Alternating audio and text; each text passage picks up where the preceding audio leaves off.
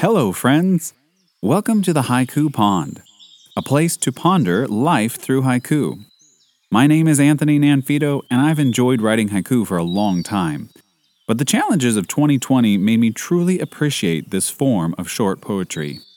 It helped me stay mindful in a fast paced and chaotic world, appreciate the simple things, and practice compassion.